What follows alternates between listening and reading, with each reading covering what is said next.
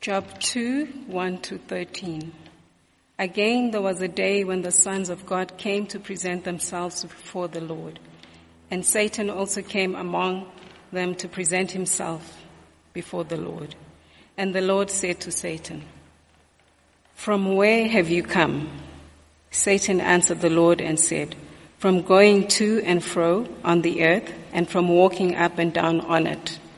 And the Lord said to Satan, Have you considered my servant Job? That there is none like him on the earth, a blameless and upright man who fears God and turns away from evil. He still holds fast his integrity, although you incited me against him to destroy him without reason. Then Satan answered the Lord and said, Skin for skin. All that a man has, he will give for his life. But stretch out your hand and touch his bone and flesh, and he will curse you to your face. And the Lord said to Satan, Behold, he's in your hand. Only spare his life. So Satan went out from the presence of the Lord and struck Job with loathsome sores from the sole of his foot to the crown of his head. And he took a piece of broken pottery with which to scrape himself while he sat on the ashes. Then his wife said to him, Do you still hold fast your integrity? Curse God and die. But he said to her, You speak as one of the foolish women would speak. Shall we receive good from God, and shall we not receive evil? In all this, Job did not sin with his lips. Now when Job's three friends heard of all this evil that had come upon him, they came each from his own place. Eliphaz, the Temanite, Bildad, the Shuhite, and Zophar, the Naamathite. They made an appointment together to come to show him sympathy and comfort him. And while they saw him from a distance, they did not recognize him and they raised their voices and wept. And they tore their robes and sprinkled dust on their heads towards the heaven. They, and they sat with him on the ground seven days and seven nights, and no one spoke a word to him, for they saw that his suffering was very great. This is the word of God.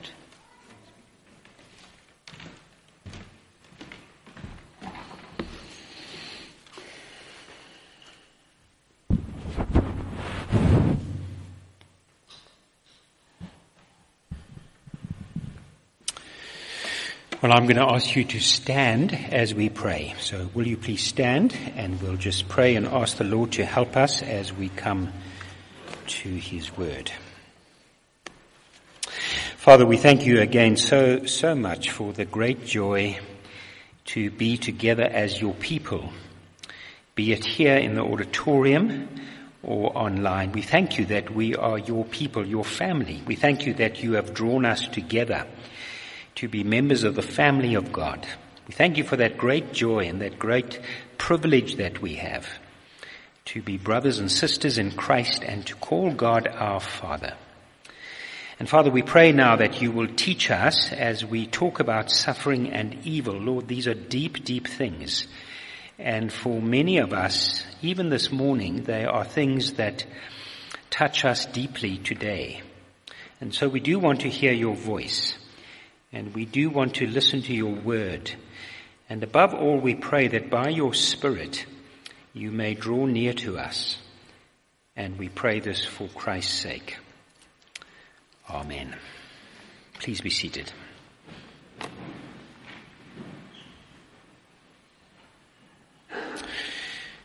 When you become a Christian, and I take it that most of you here this morning or online are Christians or believers, a number of supernatural events happen. Now, you may not know the time or the day when they happened. You may not have felt anything when you became a Christian. Most of us didn't. And most of us don't know the exact day and time when we became Christians. But there was a moment in time when you became a Christian. And at that moment, a number of supernatural events occurred. Uh, events that marked you in the sight of angels and demons as different. Events that were permanent. Events that would cause you to touch eternity. Let me, let me mention a few of those events. Number one, you are justified because of the death of Christ on the cross, because of his substitutionary death in your place, on your behalf. God has stated in the courts of heaven that you are justified. God will no longer hold your sins against you. Number two, you are regenerated. So the phrase that the Lord Jesus used in John chapter 3 is that you are born again. When you were justified, God placed His Holy Spirit within you and you had new ambitions and new desires and new longings and new life. Thirdly, you are adopted. Personally, legally, you have been adopted into the family of God. You are a child of God. You are a son of God. You are a daughter of God. You are part of this adopted family. Number four, which gets us to our passage, is you've entered a war. You've entered a battlefield. You've identified yourself as a child of God, and now you have a brand new enemy. The Satan, the devil, and these legions of evil forces. So when you become a Christian, you may not know this. You entered a war zone. You entered a fight. It's a fight that's already been won, but it's a fight nonetheless. Have no delusions about the reality of Satan, the power of Satan and the legions of evil forces at his disposal. Have no, have no delusions about that. Satan is not fooling around. He's not playing toy soldiers. This is not PlayStation. In a real sense, you haven't entered a battlefield. In a real sense, you are the battlefield. Turn with me quickly to Ephesians chapter 6. Keep your place in Job 2. We'll come back to that in just a moment. Ephesians chapter 6. Paul spells out this battle in which we're looking into in Job, but he gives us an explanation of what this battle is and what the battle was that Job found himself in. Ephesians chapter 6 from verse 11. Take it from verse 10. Have you got it there? Ephesians 6 verse 10. Paul writes to the church in Ephesus and he says, finally be strong in the Lord and in the strength of his might. Notice we're not strong in ourselves, we are strong in the Lord. Put on the whole armor of God that you might be able to stand against the schemes of the devil. For we do not wrestle against flesh and blood, but against the rulers, against the authorities, against the cosmic powers over this present darkness, against the spiritual forces of evil in the heavenly places. Therefore, take up the whole armor of God, that you may be able to withstand in the evil day, and having done all, to stand I wonder what your first thought is when you wake up in the morning. Oh no, not another day. Why can't those kids sleep in? Paul tells us that every morning when we wake up, we ought to say to ourselves, this is a vicious, dark, spiritual battle being waged today. And I'm right in the middle of that battle.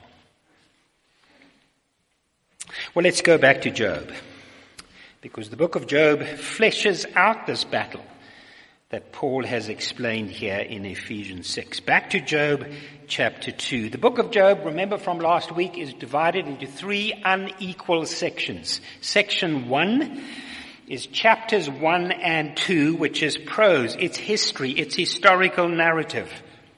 Chapter 3 is chapter 42. That's also prose, his history, historical narrative. It is not myth. It is not fictional. Job was a real historical person just as Jesus was a real historical person.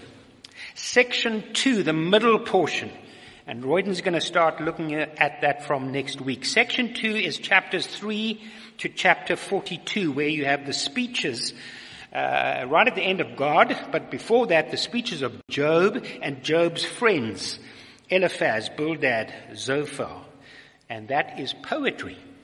So you have prose, historical narrative, prose, historical narrative, and right in the middle you have this large section of poetry.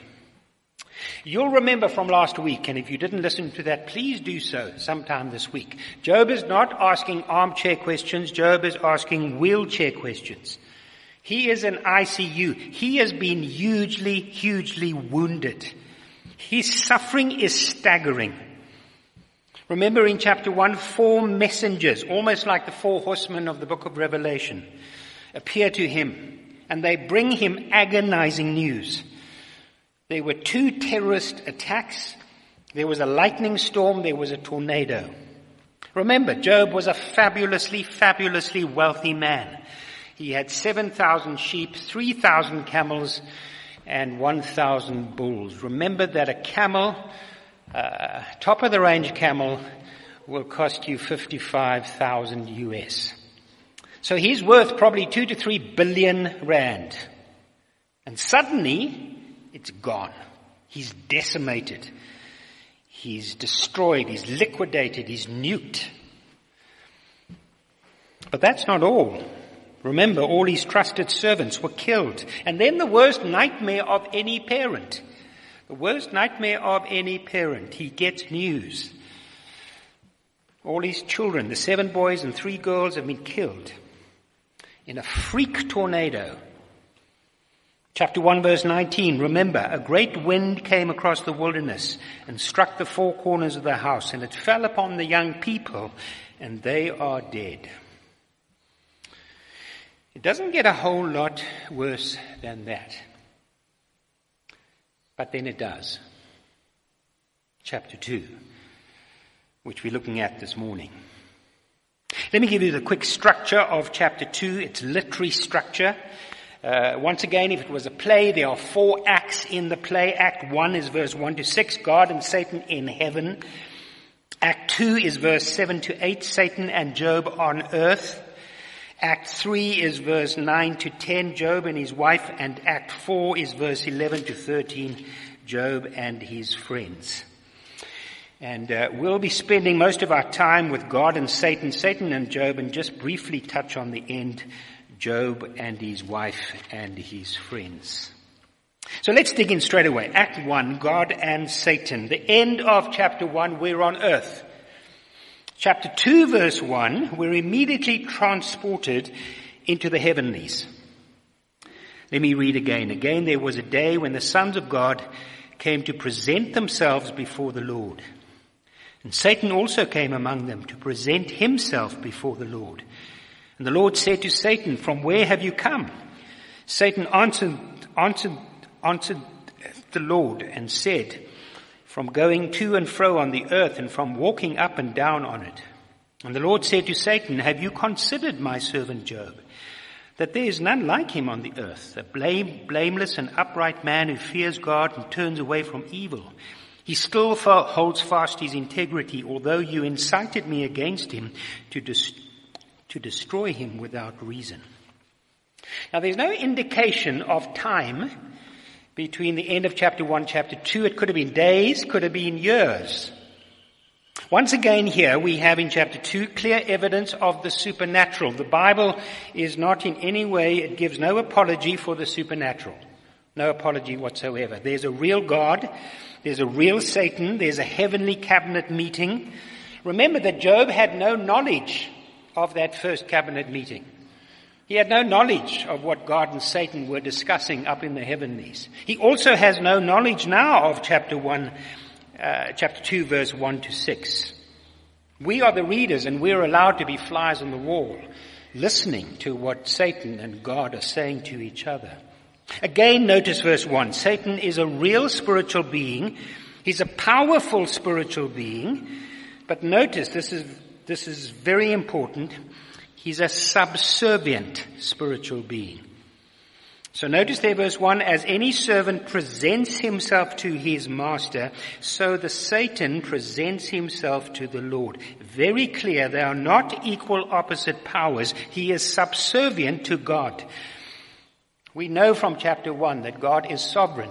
God is supreme. God is king. God has no rival. God is unique. And he governs his world through supernatural forces, both good forces and evil forces, but he is always in total control of his world.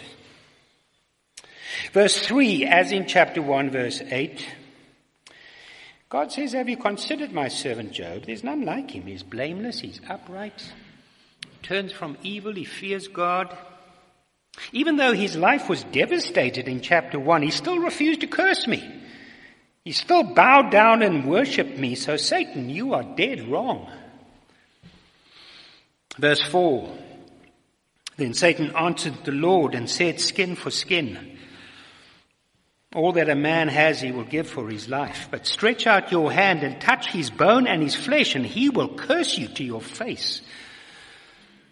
So Satan says it's true that Job didn't curse you when I took away his fortune and his family, but take away his health, and he'll curse you. So Satan's argument is the same as in chapter 1. Satan is saying Job doesn't worship you because you're God. No, Job worships you because of what he gets out of you. That's why he worships you. It's a contract. He doesn't worship, worship you because you are worthy no, he worships you because he gets stuff out of you. If you take away his health, he will curse you. And then we come to that terrifying verse, which is verse 6. And the Lord said to Satan, Behold, he is in your hand. Only spare his life. We had the same in chapter 1. Remember verse 12 chapter 1 verse 12, and the Lord said to Satan, Behold, all that he has is in your hand. Only against him do not stretch out your hand. So Satan went out from the presence of the Lord. But now it's worse. Now my dear friends, if we are honest, we do not like the idea of God instructing Satan to attack Job. We do not like that idea at all. But that's exactly what he does. Behold, he is in your hand. And then we read verse 7 So Satan went out from the presence of the Lord and struck Job with loathsome sores from the sole of his foot to the crown of his head. And he took a piece of broken pottery with which to scrape himself while he sat in the ashes. Now, let me draw out three great truths from the passage thus far. Truth number one is that the Satan has real power. So the book of Job teaches us, as does the rest of the Bible, that uh, there are real influential, unseen spiritual powers of whom Satan is one. And he has real power. He has real power, but it is limited power. He has superhuman power. That's why we can't face him on our own but it is subdivine power. Principle number two, truth number two, the Lord is absolutely supreme. So the Bible gives no encouragement to the idea that God is anything else than all powerful. Part of the tension of the book of Job is that we know that God is utterly supreme. Nothing happens in the universe without His permission, and yet there is evil. That is part of the tension in the book of Job. Truth number three, which gets us to verse six. The Lord gives terrible permissions. You can't, you can't uh, airbrush that away. You can't Photoshop that away. No, the Lord gives terrible permissions. It's there. Chapter 1 verse 12, chapter 2 verse 6. It shocks us and it ought to shock us. It deeply unsettles us and it ought to deeply unsettle us. You see, if I had written this story, chapter 2 verse 6, I would not have said, so if I was writing the story of Job, and I got to chapter 2 verse 6. I would not have said, behold, he is in your hand. I would not have said that. You know what I would have said? I would have said, enough is enough. This man has suffered more than any other human being. He's been taken from riches to bankruptcy, from greatness to destitution, from a happy family to a family tragedy. That's enough. He's proved his faith. His faith is genuine. This man worships me because I am God. He doesn't worship me because of what he gets out of me. So your, so your trial is finished. Get out of here. Get out. That's what I would have written. But the Lord disagrees. He says, go ahead. He's in your hand. Only spare his life. That is very unsettling. You see, obviously there's something much, much deeper here. Obviously, God is teaching Job and us something much deeper. Obviously, the destruction of sin, the destruction of death, the destruction of Satan, the glory of God goes much deeper than what we thought. Obviously, Job, who is a sketch of the gospel, who is a draft of the cross, who is a shadow of Jesus, Obviously, Job must also go through his Garden of Gethsemane. I think that's what we have here in chapter 2 and chapter 3. Remember in the Gospels, all the Gospels, in the garden where Jesus being in agony, his sweat became like great drops of blood. And he cries out, my God, my soul is sorrowful. My soul is troubled even to death. And we'll hear an echo of that in just a moment. Father, if you are willing, remove this cup from me. Nevertheless, not my will, but yours be done.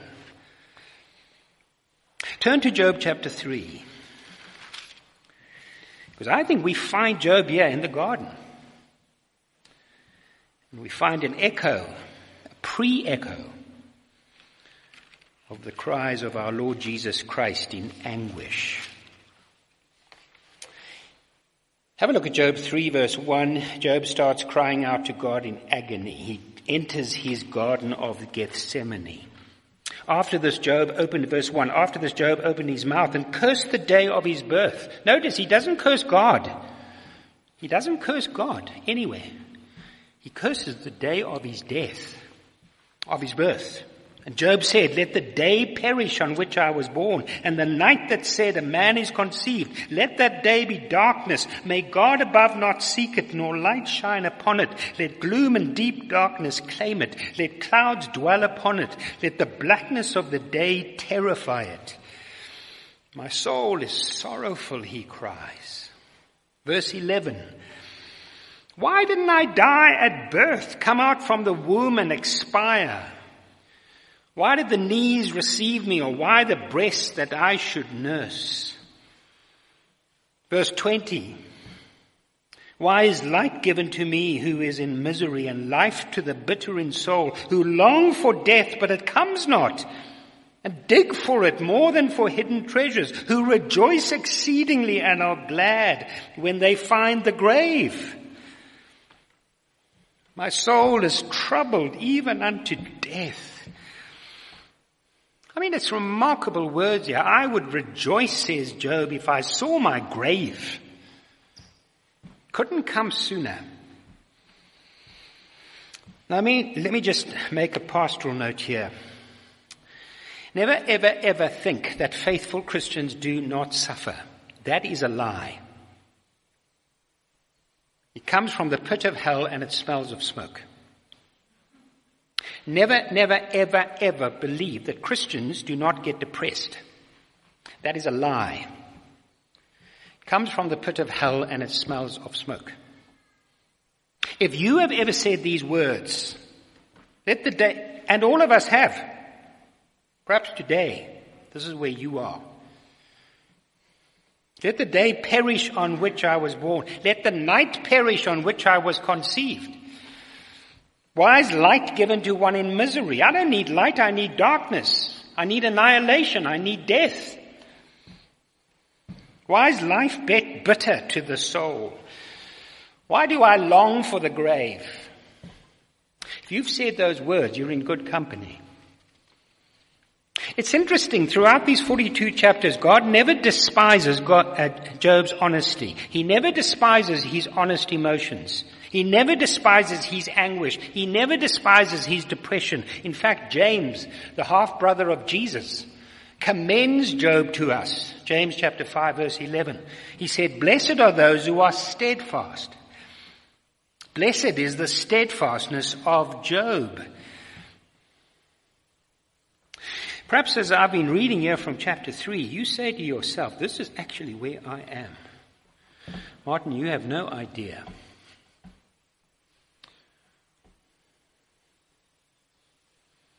Perhaps you have cried out in your desperation, why, why was I conceived? Why was I born? Why wasn't I stillborn? Why did those knees receive me? Why did, why did oxygen fill my lungs? I wish I was dead. Have you ever prayed the prayer I have? Lord, this is a selfish prayer, but you could take me home now. The next 30 seconds would be good. Have you ever prayed that prayer? Next 30 seconds would be good. I know it's selfish. I know it's totally selfish, but take me home now. I've had enough. I can't take it any longer. I long for the grave. If that's where you are, let me encourage you. Let me tell you what you need to do today, this afternoon or this evening. You need to switch off the music, switch off the TV, switch off the Wi-Fi, switch off social media, switch off the internet, read carefully Job 1 and 2, and then pray Job 3. Pray it for yourself. Job prayed this prayer to, to help us, to give us words to know how to pray. Don't think God is going to be surprised. God's not going to say, oh my goodness me, I never had any idea that this is what you felt. Of course he knows what you feel, but you need to tell him. That's what prayer is. And then read 38 to the end. If you are going through chapter 3, there's no quick fix. There's no silver bullet. You've got to do some work. Read through chapter 1 and 2, pray through chapter 3, and then slowly read 38 to the end. That's what you do. Let me make three comments back to Job 2. I've made a lot of comments, three more. And then his wife, and then his friends, but don't worry, we'll get there.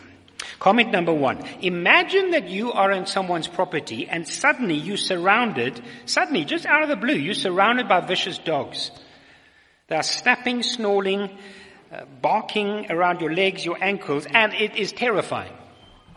We've all been there. It is terrifying. And the question on your mind is, where's the owner? Can't the owner call them off? I hope they're on a leash.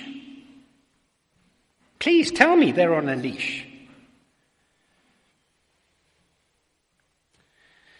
As Job suffers, his greatest and deepest fear is that Satan is not on a leash.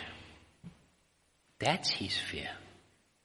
Satan has unrestrained access, unlimited access to him. He, he, we are a fly on the wall. Job wasn't a fly on the wall. He didn't know anything about the discussion between Satan and God. We are privy to that, but he wasn't. We know that Satan is on a leash. We know that God in his inscrutable sovereignty has given Satan a most terrible permission, but not one millimeter more. We know that, but Job doesn't know that. Is evil on a leash or not? It means Job came to that knowledge later on. It means that if we suffer or you're sitting with someone who's suffering, we can have absolute confidence that though evil is terrible, though evil can be terrifying, though it can be agonizing, though it can be excruciating, we know that Satan is on a leash. We know that evil is on a leash. It cannot go one fraction further than God has allowed it. As I've said before, God doesn't answer all our questions. He doesn't have to. He is God. But he tells us, I am God and I am trustworthy. Trust me. Comment number two. What we have here is often called the mystery of evil. The technical word is theodicy. You can Google it. The question is, how can you believe in an all-loving, all-powerful God when there is evil? And make no mistake, Job 1 and 2 is evil. Now some try to get around that, so they argue that God is certainly all-loving, but he's not all-powerful. So Rabbi Harold Kushner wrote a book called When Bad Things Happen to Good People, and he argues that God is all-loving, but he is not all-powerful. So God's doing his best. You can't blame him if he doesn't manage to get everything right. Or others may argue that God is like a chess grandmaster who takes on a room full of amateur chess players. And almost always he wins, but once in a while an amateur wins. Well, the Bible allows us no such idea at all. God is utterly sovereign. Satan cannot touch a single hair on the back of a camel, Job's camels, not a single hair unless God has given him permission. Satan has been given certain permissions, no more and no less. Remember Martin Luther's famous quote that Satan is God's Satan. Job gets to the point that we all get. We want answers. We want explanations. And that carries on with Job up to chapter 38. In chapter 38, God appears on the stage. Finally. Job is ready. He's got, he, I've got some questions for you. Well, when he appears before God, God doesn't answer a single one of his questions. Not one. No, in fact, God asks Job questions. Tough questions, hard questions. Where were you when I laid the foundation of the world? Have you commanded the morning since your days began and caused the dawn to know its place? Have, have the gates of death been revealed to you? Have you seen the gates of deep darkness? Do you know whose womb the ice came from? Do you know who has given birth to the frost of heaven? As human beings, God has allowed us to experience three dimensions, perhaps four if you include time. But God doesn't allow us to see five dimensions, or ten, or a hundred. That belongs to the eternal purposes of God. That belongs to the inscrutable sovereignty of God. That belongs to the mysteries and paradoxes of God. You see, we want everything explained. We want answers to all our questions, and God says, I don't need you. I am God. In fact, I'll be wasting my time because you'll never understand 5D or 10D or 100D. You don't have the categories, you don't have the terminology, you don't have the worldviews, you don't have the vocabulary. I'm asking you to trust me because I'm God and I am trustworthy. You see, even the mystery of evil is God's mystery of evil. Strangely, when God doesn't answer Job's questions, he merely presents himself to Job. Job is comforted. Job is satisfied. You see, the mysteries of God are more satisfying than the solutions of man. Chesterton said that man is only satisfied with paradox when it is God's paradox. All you need to know, Job, is that I am God. And you have no idea what 10D is or 100D. Comment number three. If you believe in the health and wealth gospel, I really would advise you to stop reading the book of Job and probably the rest of the Bible. Uh, because you remember God gave a, gave a reference to Satan. Satan wanted a reference. God gave a reference to Satan about Job. He's upright. He's blameless. He turns from evil and he fears God. So you would think to yourself, well, yes, the ideal candidate for the health and wealth gospel. Well, it's not like that because chapter one, he loses all his wealth and chapter two, he loses all his health. I mean,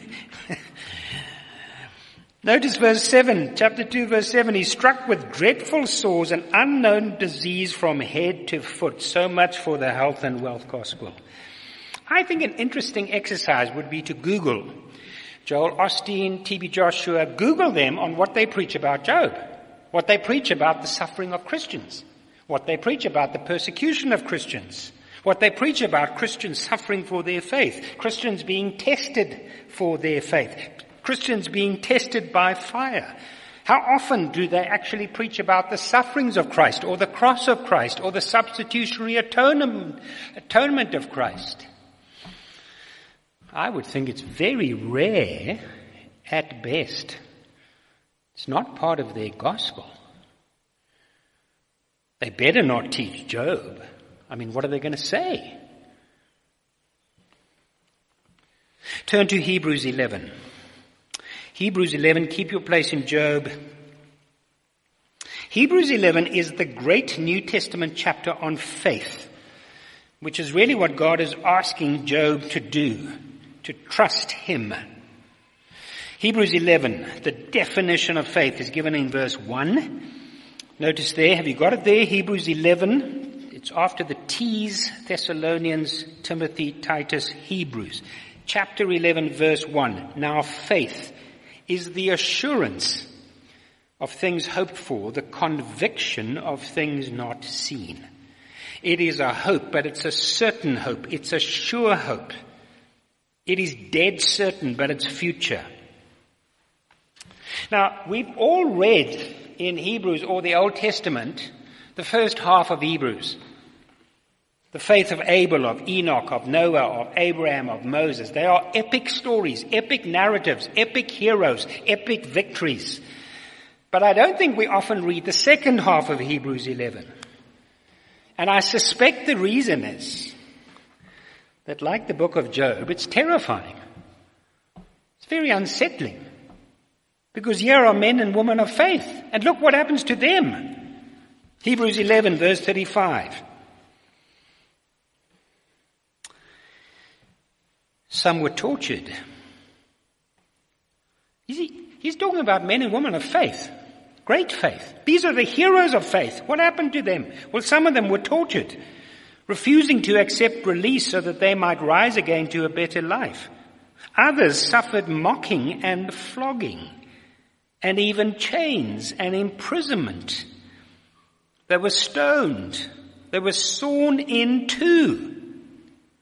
I mean, it's hard to imagine they were killed with a sword. They went about in skins of sheep and goats, destitute, afflicted, mistreated, of whom the world was not worthy, wandering about in deserts and mountains and in dens and caves of the earth. And all these, though commended through their faith, did not receive what was promised. Here are men and women of great faith, and it didn't end well. not on this earth. It didn't end well. Perhaps one of the unnamed heroes was Job, of whom the world was not worthy. You see, I don't think Satan is able to understand these unnamed heroes. You see, they have learnt, verse 13. Notice there, chapter 11, verse 13. They have learnt, these all died in faith, not, have, not having received the things promised, but having seen them and greeted them from afar and having acknowledged that they were strangers and exiles on the earth. Verse 16.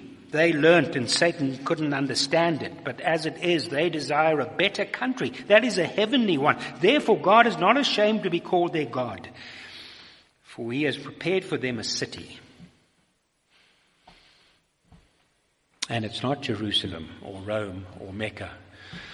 It's a heavenly city. See, I don't think Satan can understand that. That many of God's promises are future, only in the next world. But these men and women of faith have learned to trust in God alone. They've learned to trust that God is God and that His promises will be fulfilled, even if they are not fulfilled in this world. They have learned that. They have learned that their city is not an earthly city, it's a heavenly city. They have learned to trust God in the dark, in the pitch dark, which is precisely where some of you may be this morning, online or here in the auditorium. Right now, you have to trust God in the dark, in the pitch dark, because you are living with the mystery of evil. But remember, it is God's mystery of evil. Remember that we are strangers, exiles on earth. Remember that this country, this world is not our home. We have another country. We do not belong here, folks. That's why we so often feel out of sorts in this world. Often we just so fed up. We just want to get out because we actually don't belong here. And we know that. And that's the mark of a Christian of faith. And Satan does not understand that. We don't have time. Look at Job's wife. Verse 9 and 10. Back to Job. We're nearly done. Job chapter 2 verse 9, then, then his wife said to him, Do you still hold fast your integrity? Curse God and die. But he said to her, You speak as one of the foolish women who speak. Shall we receive good from God and shall we not receive evil? In all this, Job did not sin with his lips. I've often thought rather unkindly that Job lost everything except the one thing he should have lost.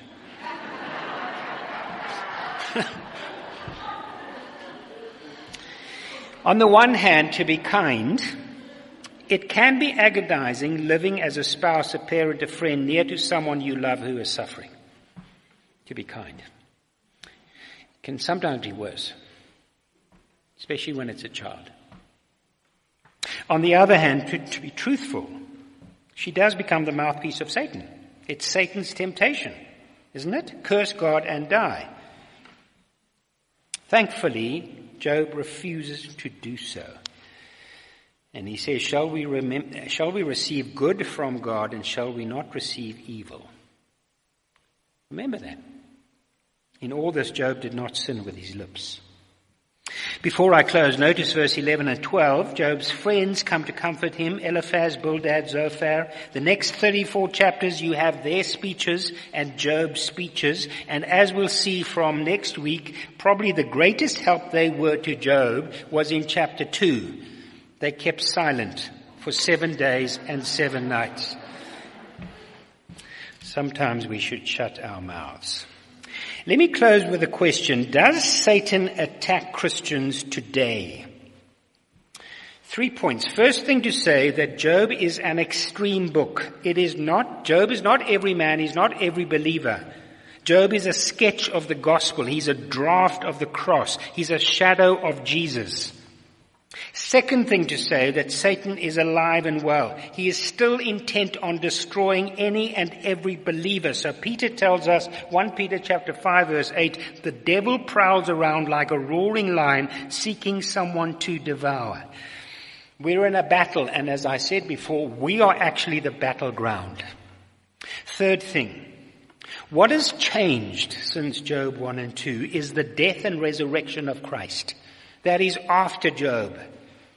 Colossians 2 verse 15.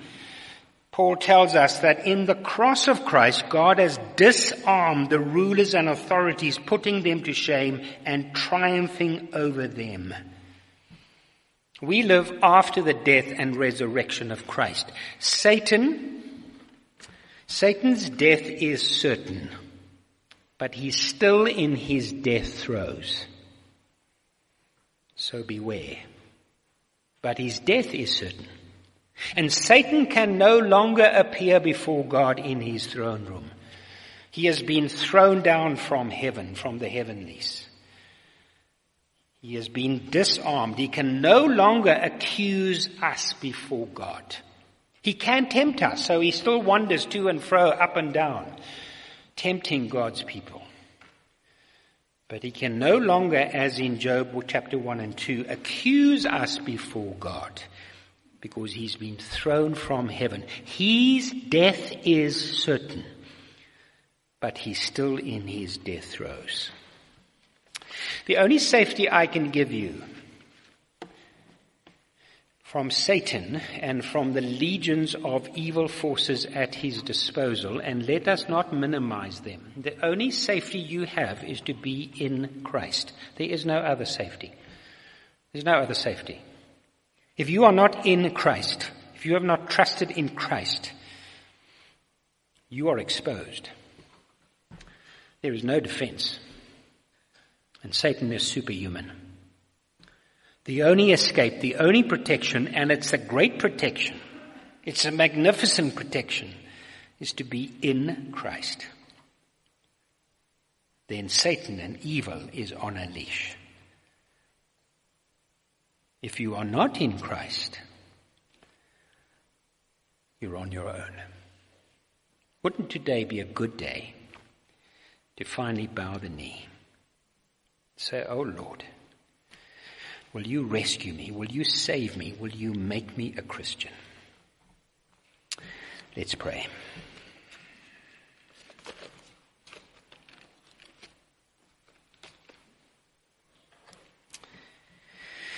Father, there may be someone here this morning in the auditorium or online church at home who does want to cry that to you right now. Oh God, will you have mercy on me? Will you rescue me? And we thank you, Father, that when we call upon you for mercy, that you hear and you answer. And then, Lord, I pray for those in our number who may be where Job was in chapter 1 and 2, in the depth, depth of depression Oh Lord, will you comfort them? Will you be close to them? Will you help them to pray chapter 3? And then to look at you in chapter 38 to the end and find their comfort in the mysteries of God. Oh Lord, will you work amongst us, we pray and go with us into this week for Christ's sake. Amen. Well, once again, it's been great to have you here with us this morning online at the church. We'll be back in Job next week, so keep reading through the book of Job. There's that great book by Christopher Ash called Out of the Storm. It's a wonderful book to get and to read and to help you in your walk and your struggles with, with suffering and with evil. God bless you. Have a good week.